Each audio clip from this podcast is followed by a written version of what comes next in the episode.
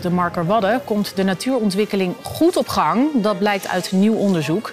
Er leven inmiddels honderden soorten planten, vissen en ook vogels weten het gebied steeds beter te vinden.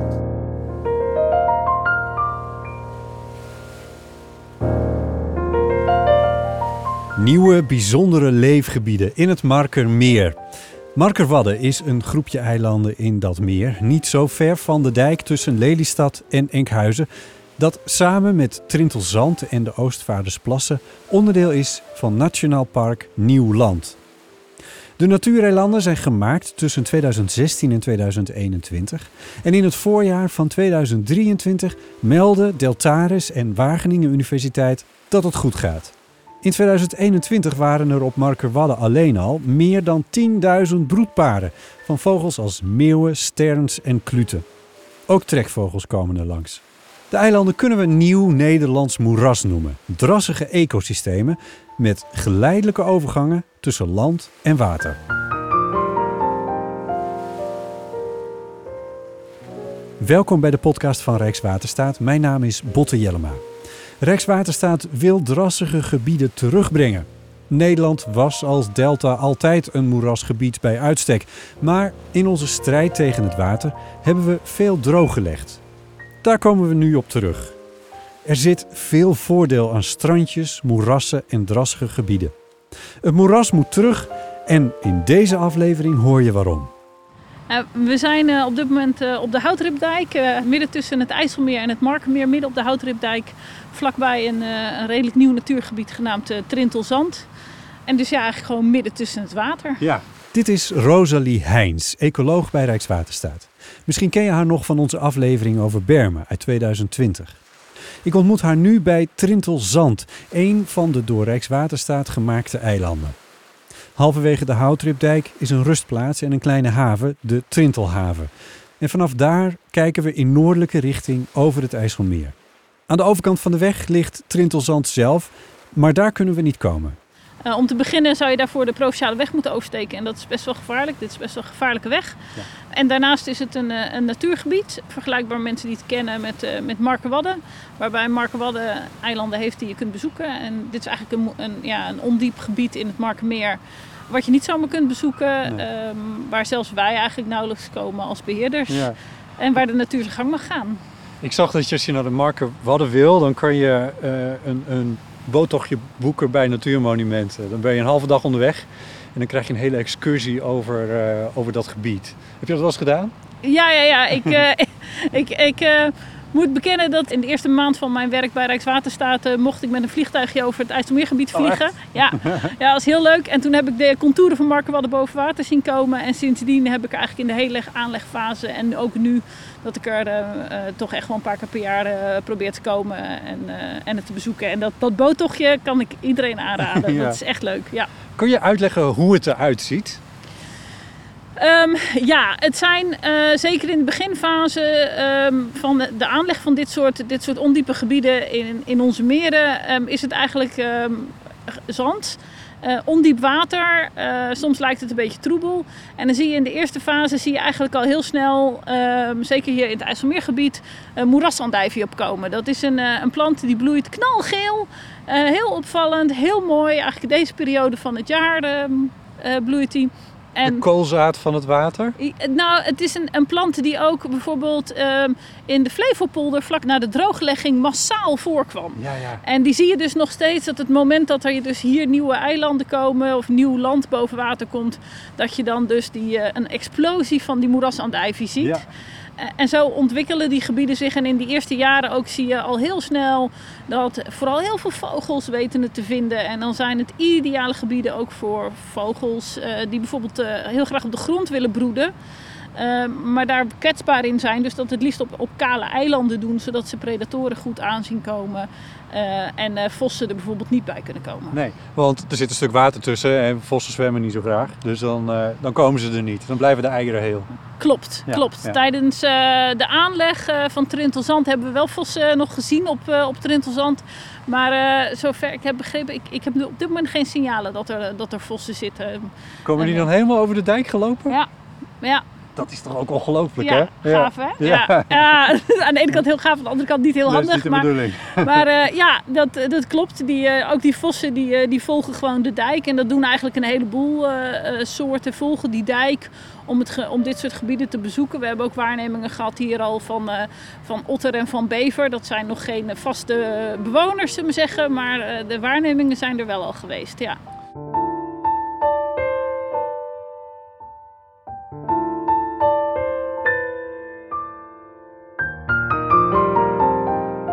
Trintelzand is zo'n 500 hectare groot, ongeveer 1000 voetbalvelden. Dat klinkt als veel, maar Rosalie wil meer. Ze legt uit waarom. Ja, omdat wat je ziet in, eh, eh, in natuurlijke systemen is dat dit soort meren hebben enorm grote ondiepe gebieden. Dus de overgang tussen het land en het water, voordat je echt van hele droge voeten tot midden in het water staat, is heel geleidelijk. Met dus een hele overgang vanaf bomen naar overstromingsgraslanden, naar rietvelden, eh, naar waterplantenvelden, uiteindelijk naar het open diepe water. Wat we hier eigenlijk ook voor ons zien, want wij zitten nu op een dijkje. We hebben voor ons, eh, ja, wat is het? Het is, het is, het is wel riet, ja, Ja. eh, maar op zand. Ja. En ik stel me zo voor, ja, ik bedoel, dit is het IJsselmeer waar we op uitkijken, dus Ja. dit, dit stijgt niet twee meter omhoog natuurlijk. Nee. Maar als het nou flink waait, dan kan het opgestuurd worden wellicht. Eh, het niveau kan omhoog komen, dat hier toch wel eens een keer wat water komt en dat je dan dus een gebied hebt wat onder water, boven water. Ja, in een natuurlijk systeem zie je dat er veel meer. Hè? Ehm, eh, het IJsselmeer heeft een, een vast pijl. Dan heb je natuurlijk wel wat variatie. Als de wind waait, dan waait het naar één kant en dan wordt het Ja. daar hoger. Hè? Maar in een natuurlijk systeem zie je echt wel twee meter pijlverschil. Nou, dat hebben we hier echt niet meer. Of, Eh, ofwel door rivierwater, ofwel door getijdenwerking. Inderdaad, ja. ja. En ehm, wat we dus eh, zien is ehm, eh, dat dat soort zones, die zijn eigenlijk grotendeels rondom onze eigen meren verdwenen. Enerzijds omdat we dus niet meer dat pijlverschil hebben. En aan de andere kant omdat we overal de ondiepe zones hebben ingedampt, ingepolderd, eh, dijken neer hebben gelegd enzovoort. Ja. En, De ehm, basaltblokken, hè? Dat is ja. de, de harde overgang tussen het land en de dijk Ja. en het water. Ja, klopt. Waardoor je eigenlijk bijna niet meer die, die, die ondiepe gebieden hebt. En, maar wat je wel ziet in eh, eh, dat eigenlijk bijna alle soorten die in onze wateren leven, dus die in, in meren leven, eh 96% van de soorten, dus dat is echt bijna allemaal, zitten een deel van hun leven, dan wel hun hele leven, in precies die zone. En omdat wij dus die zone missen, zie je ook dat een heleboel soorten daar eigenlijk enorm onder te lijden hebben. Ehm, een simpel voorbeeld, een snoek. Die wil eigenlijk zich het liefst voortplanten op zo'n zo'n weilandje die vroeg in het voorjaar overstroomt en dan lekker opwarmt en zo. En daar legt hij zijn eitjes en dan komen die eitjes uit en die, dan zakt dat water en dan gaan die kleine, kleine larvenvisjes die gaan dan naar die rietzones toe en die verstoppen zich daar, die kunnen daar opgroeien. En als ze dan nog wat groter zijn dan in een normaal natuurlijk systeem, zakt het nog verder uit en dan komt het dus in die waterplantenvelden. En dat is wat die snoek eigenlijk het liefste doet. Daar is hij precies op afgestemd, dat hij dat supergoed kan. De snoek en andere vissen met een vergelijkbaar leefpatroon past zich tot op zekere hoogte aan. Ze zijn er wel, maar dat zijn er niet zoveel als zou kunnen. Doordat die ondiepe watertjes weinig meer voorkomen in Nederland, hebben we de motor achter het ecosysteem eruit gehaald, zegt Rosalie. Ehm, behalve dan dat heel veel soorten er zitten, zit er ook een heel groot deel productiviteit. Er zitten heel veel planten.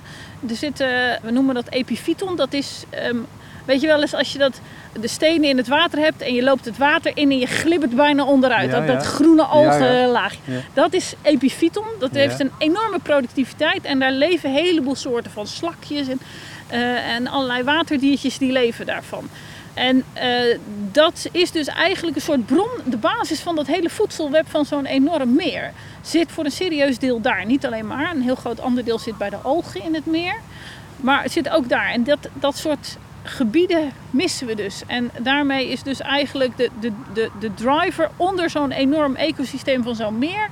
Ja, daar- de motor mist van de wagen. Dus Ja, ja, ja. eh, Wat alles op gang brengt eigenlijk. ja, ja, ja. en op gang houdt ook. En dan bedoel je dus, want dit zijn superkleine plantjes neem ik aan wat het is. Eh, dan bedoel je dus dat, dat als er veel van die superkleine plantjes zijn, dat daar weer andere diertjes op leven. En dat daar weer, dat van die diertjes leven ook weer andere dieren. En dat, Precies. dat bedoel je met een ecologisch systeem Ja. waar dit dan de motor van is. Zodat de grotere dieren uiteindelijk die wat verder in de Precies. voedselketel staan, Ja, precies. Ja, dat is eh, eh, biologie van de basisschool, hè? Of Ja, van de middelbare school. Ja, ja, heel goed. Die heb ik gehad. Ja, heel goed. ja, dat, dat, dat, dat is dat voedselweb. Dat begint met die planten onderaan. Ehm, ook niet te vergeten de algen, die staan ook onderaan eh, het, eh, het voedselweb. Ehm, ook als je bijvoorbeeld eh, wereldwijd kijkt. ehm, er wordt altijd gezegd dat oerwoud en de bomen zijn de producenten van de zuurstof in, in de wereld. Ja, dat klopt. Algen doen meer. De algen in de zeeën doen het meeste zuurstofproductie van de hele wereld. En dan zie je dus dat ook die hele kleine beestjes en die hele kleine organismen super belangrijk zijn voor het reilen en zeilen van ons ook als mensen. Want op het moment dat wij een goed productief systeem hebben, dan kunnen wij er ook gebruik van maken. Dan kunnen wij er vis uithalen en ehm, eh, nou dan, kunnen er, eh, dan kunnen we ervan genieten. Dan zitten er veel vogels, eh, eh, dat soort dingen. Ja. Moerasnatuur is een van de meest productieve ecosystemen ter wereld. Dat gaat over zuurstof, zoals Rosalie al vertelde, maar ook over CO2-opslag. Het staat gelijk aan tropische regenwouden. Zonlicht wordt hier maximaal benut en omgezet in planten. Daardoor bruisen drassige gebieden zoals Trintelzand van het leven en geven de hele voedselketen een boost. Er komt meer leven in onze meren, waardoor ze ook helderder worden. En we kunnen er als mens ook van profiteren in de vorm van voedsel. En daar komt dan nog bij dat dit soort eilanden ook bijdragen aan de Natura 2000 doelstellingen. Over heel Europa heeft men gekeken van goh, welke natuurwaarden zitten waar en hoe eh, ver- verdelen we die verantwoordelijkheid ook. En wij als Nederland hebben daarin eigenlijk een primaire verantwoordelijkheid gekregen, ook zeker voor de, de watergebonden natuur. Dus dat is de natuur in de Waddenzee, dat is in de meren, want wij hebben enorme eh, grote hoeveelheden eh, vogels die naar onze gebieden komen.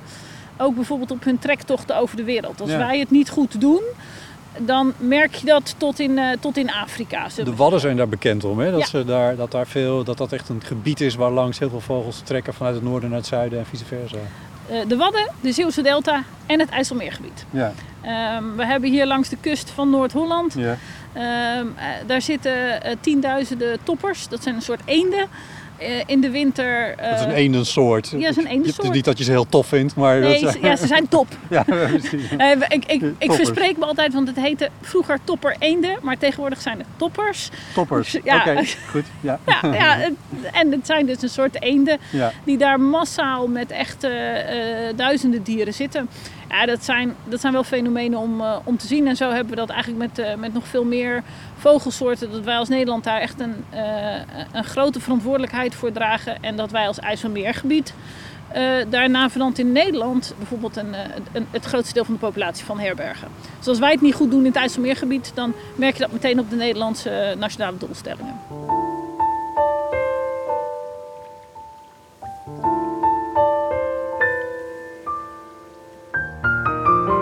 Moerasgebieden zijn dus goed voor de flora en fauna hier en ook voor vogels die ver buiten Nederland komen. Daarom wil Rijkswaterstaat de moerasgebieden terugbrengen. Maar hoe doe je dat? Rosalie neemt me mee naar 2017, toen de aanleg van Trintelzand begon. Nou, tijdens, tijdens de aanleg begonnen ze eigenlijk met het aanleggen van, eh, van een soort zanddammen. Vervolgens hebben ze bodemmateriaal uit het Markermeer binnen die zanddammen opgespoten. En wat er namelijk gebeurt is, het is samen eh, eh, tegelijk uitgevoerd met de versterking van de dijk hier zelf. Daar is zand tegen aangelegd, maar dat zand wat tegen de dijk aan moest, dat had speciale waterveiligheidseisen en dat moest uit de diepere lagen van de bodem komen. Maar daarbovenop lag nog een hele laag bodemmateriaal wat daar niet geschikt voor was. Dat was eh, Voor het versterken van de dijk. voor het versterken van de dijk inderdaad. Eh, het verschil tussen pleistroceenezand en holoceenzand. Nou, Oké, jij zegt het. ja, ehm, en eh, dat, dat, dat holocenezand, die bovenste laag, die hebben ze dus gebruikt om een deel van, eh, van het Markermeer nog verder te verondiepen. En dat is dus opgespoten binnen die zanddammen. En dat was toen eh, een soort bijna yoghurtachtige substantie die werd opgespoten. Ja, als je op luchtfoto's kijkt, dat is echt heel leuk. Dan kun je namelijk ook bijvoorbeeld precies zien waar een aantal van de spuitmonden, want dat hebben ze met dikke buizen, hebben ze Ja. dat natuurlijk erop erin gespoten. Kun je precies zien waar een aantal van die spuitmonden hebben gelegen. Moet je maar eens op, op Google Maps, denk ik dat je het zelfs tegenwoordig Een kan soort zien. witte vlekjes of zo. Nee, je ziet een soort rondjes tegen. Momenteel zijn ze inmiddels al groen namelijk, want Oh ja. het is al begroeid. Ja. Maar eh, je ziet een soort rondjes her en der in het gebied. Dus dat ziet er, eh, eh, dan kun je precies zien, daar hebben de spuitmonden gelegen. Juist, ja. Toen is het dus verondiept en ze hebben, we hebben daar eigenlijk onderscheid gemaakt in een aantal zones. We hebben op een paar plekken de, de originele bodem be- behouden, want die heeft ook zijn eigen waarde. Mhm. We hebben een aantal stukken eh verondiept tot ongeveer eh 20 tot 40 centimeter diep water. Mhm. Ehm, en eh, dus dat is echt, echt heel ondiep gebied. Eh, en we hebben een deel verondiept tot nou ja, eh, eh, anderhalf, eh, anderhalf meter tot een meter diep. Eh, en nog een stuk waar ook de originele bodem is behouden. En dat is ongeveer 2 tot 3 meter diep. En ehm, het idee is dat in die, die, die, die, die meter diepe gebieden en dieper, dat daar waterplanten kunnen gaan groeien. En in die hele ondiepe gebieden, daar gaan eh, meer moerasplanten groeien, daar gaat de riet groeien, daar groeit die, die moerasandijvie dus weer. Ja. En eh, we hebben her en der dat er op die zandige dammen eh, ook meer wilgen komen. Ja. Eh, en daartussen groeit eh, dan, dan een keur aan, eh, aan kruiden eh, en Grassen. grassen. Ja. Ja. Ja. En, en wat zie je aan, eh, aan dieren? Eh, ja, wat, wat we zien is dat er dus eh, een enorme diversiteit aan insecten op, af, op afkomen. Dus die gaan ook eh, natuurlijk eh, alleen als zoiets als een, als een libel, die, die wil zich hier voortplanten. Hè. Dat, dat ondiepe water vinden ze geweldig. Ja. En eh, wat we zien is dat er, eh, dat er heel veel vogels op afkomen. Zeker, en dat is typisch hoor in deze gebieden. Dat op het moment dat je dus dit soort nieuwe gebieden aanlegt. Je creëert omstandigheden en je laat de natuur zijn werk doen. Ja. En eh, vogels gaan er broeden. We hebben lepelaars die er vaak fourageren. Eh, Want die, die pikken hun voedsel op uit die ondieptes. Waar, waar 5 centimeter, 10 centimeter water staat. ja, die lepelaar die heeft, die heeft zo'n lepel als bek. Hè? Ja, ja. En daarmee heeft hij een strategie dat hij door het ondiepe water heen loopt. En met die lepel ja, een soort heen en weer Ja. wiebelt door dat water heen. En daarmee, gezicht, ja, ziet er geweldig uit. Heel typisch. Je hoeft bijna niet... Je ziet het silhouet en de beweging en je hoeft de snavel niet meer te zien. Je Nee, weet meteen, oh, dat is een lepelaar. Ja. En eh, daarmee gaat hij door dat gebied en dan filtert hij dus allerlei klein waterleven, watervlooien, Slakjes. ehm, slakjes, dat soort beestjes. Filtert hij dus uit dat water. Ja. Ehm, en daar fourageert hij op en daar, eh, daar leeft hij van. Ja. Maar eh, visdief zit hier. Eh, we hebben de zeearend, hè, die zit in de Oostvaardersplassen. Ja. En die zeearend die komt dus naar uh, Markerwadden ook, maar ook hier naar Trintelzand. En die fourageert eigenlijk tussen die gebieden, vliegt die heen en weer. Uh, om om uh, ja, op allerlei vogels die hij uh, probeert te pakken te krijgen, vissen die hij probeert te pakken te krijgen. daar fourageert hij op en daar jaagt hij op.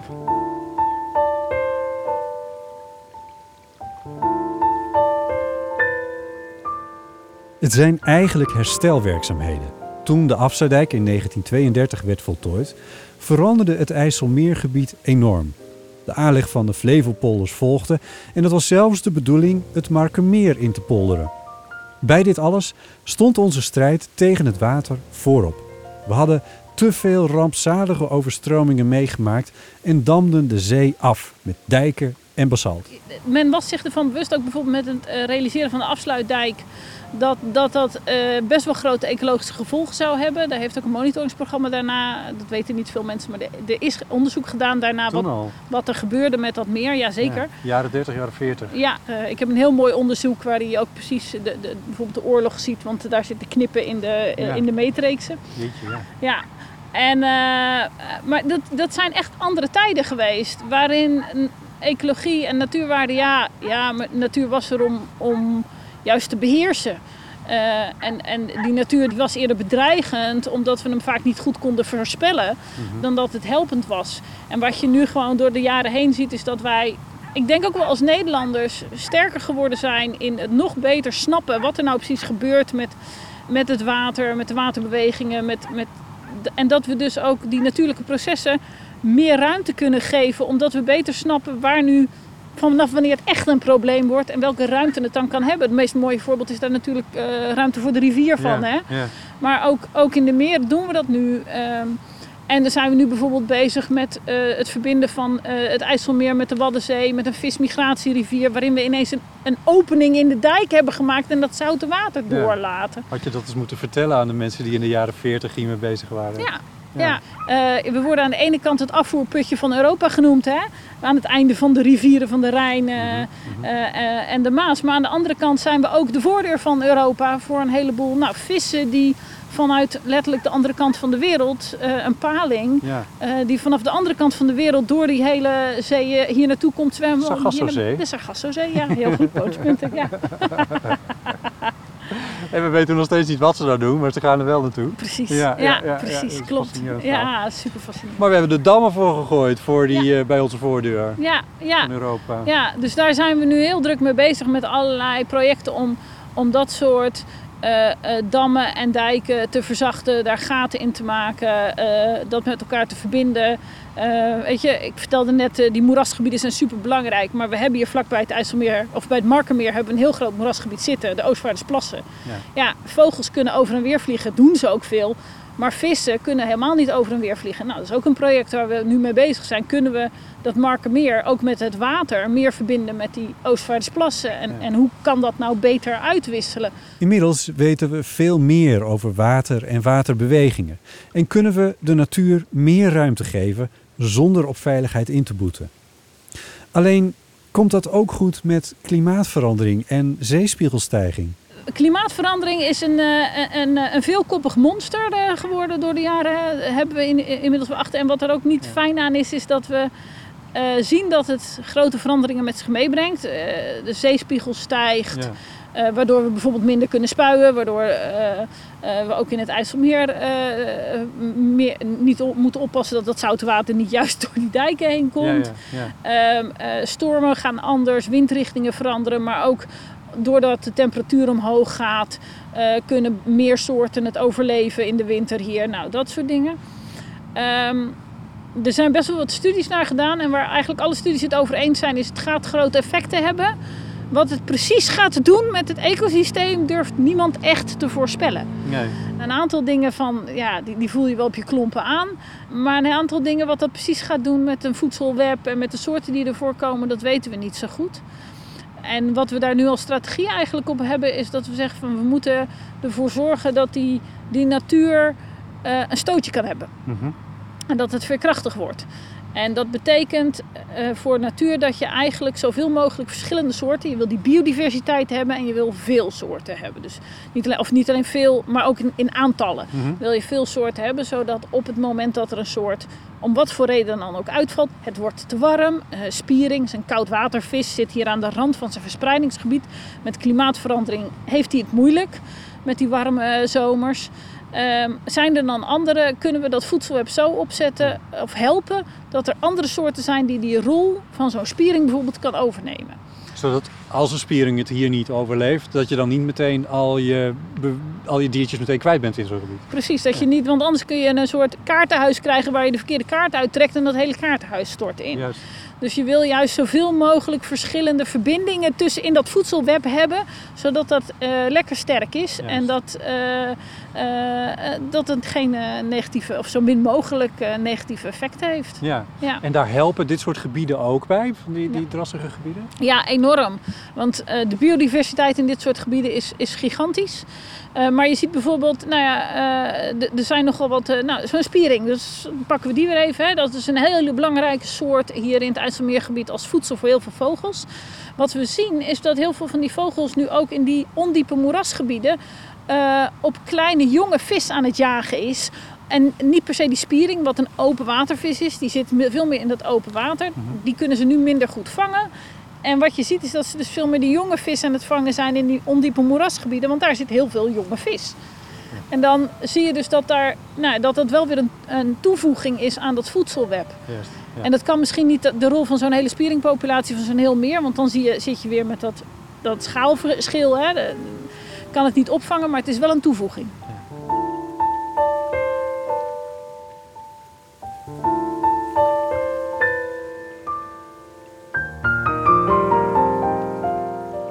Kijken nog steeds uit over dat begroeide strandje van het IJsselmeer vlakbij Trintelzand. Natte grond, hoge grassen, kleurrijke bloemen, insecten, vogels. De frisse geur van het water. Ook deze strook zand langs de dijk is hier welbewust neergelegd door Rijkswaterstaat. Het was tot een paar jaar geleden een klassieke dijk van stenen met gietasfalt, die aan onderhoud toe was. En wat we hebben gedaan is in, eh, in de voorfase gekeken, oké, eh, dat kan, maar wat gebeurt er nou? Kunnen we het ook op een andere manier oplossen? Kunnen we iets met building with nature? Kunnen we de natuur inzetten en de natuur voor ons laten werken? En toen hebben we gekeken van, joh, als we het nou met zand versterken, wat gebeurt er dan? Wat is dan het onderhoud? Wat doet dat op lange termijn? Mhm. En toen kwamen we eigenlijk tot de conclusie, ja, dat verschil qua kosten en alles en onderhoud is niet gigantisch, maar de natuurwinst of de milieueffecten staat er beduidend beter voor, zullen we maar zeggen, Ja, eh, met een zandige versterking. En dan ineens vind je elkaar. En zo kijk ik hier nu uit op een soort strand. Wat Ja. loopt dit zo door tot aan Enkhuizen? Ja, dit loopt door tot aan Enkhuizen. Dit is één groot zandstrand wat je hier hebt. Ehm, Oh, En wat, zie- wat zie jij hier dan als ecoloog? ik zie een zandstrand, dus een, een, een kale oever met daarna ehm, eh, grassige vegetatie, dus, dus eh, plantjes en dergelijke. En riet, maar ook heel veel gras, maar ook heel veel verschillende soorten daarin. Als je goed gaat kijken, dan zie je heel veel verschillende kleuren tussen het gras zitten. Je ziet klaverveldjes zitten, je ziet Ja, Eh, hier ook zelfs waar wij nu zitten, staat al van alles verschillende Ja, plantjes voor ja. ons. Ja, en daarin eh, als ecoloog, kan, kan- we, ja, we hebben het wel eens over een grasveld. Ik, ik zie geen grasvelden meer, want ik zie de tien verschillende soorten die daartussen Precies, staan. Ja, ja, ja. Ehm, en dat zie je hier dus ook. En dat, dat maken het hele waardevolle gebieden waar je ook bijvoorbeeld veel meer insecten in hebt.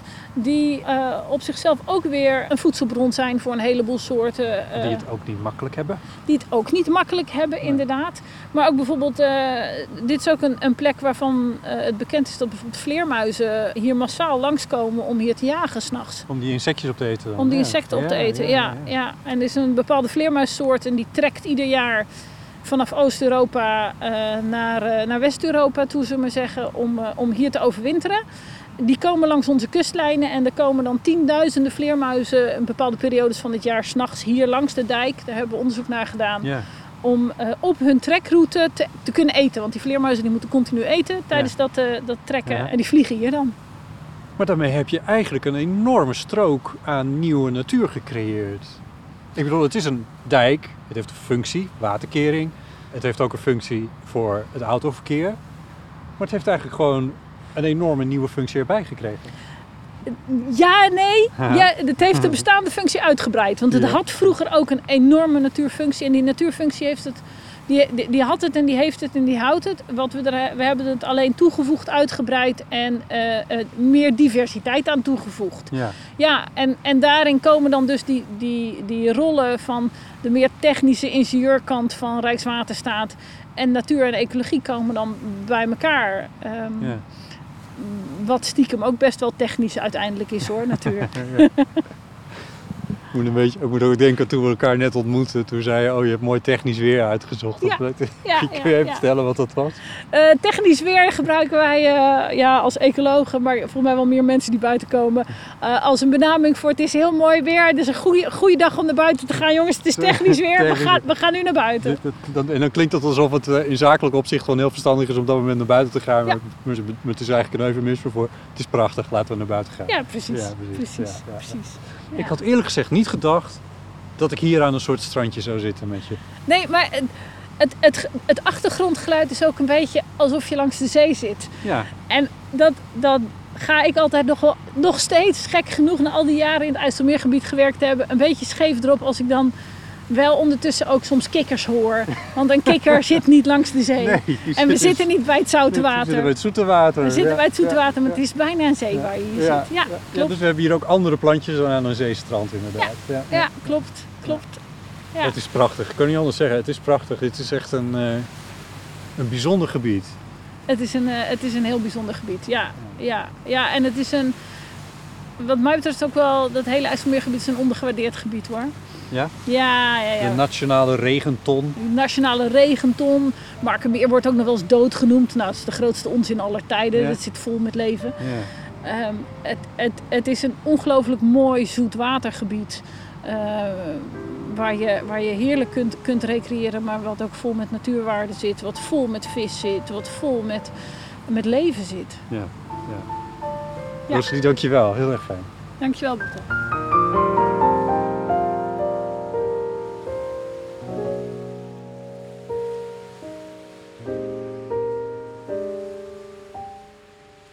Je hoorde Rosalie Heijns, ecoloog bij Rijkswaterstaat.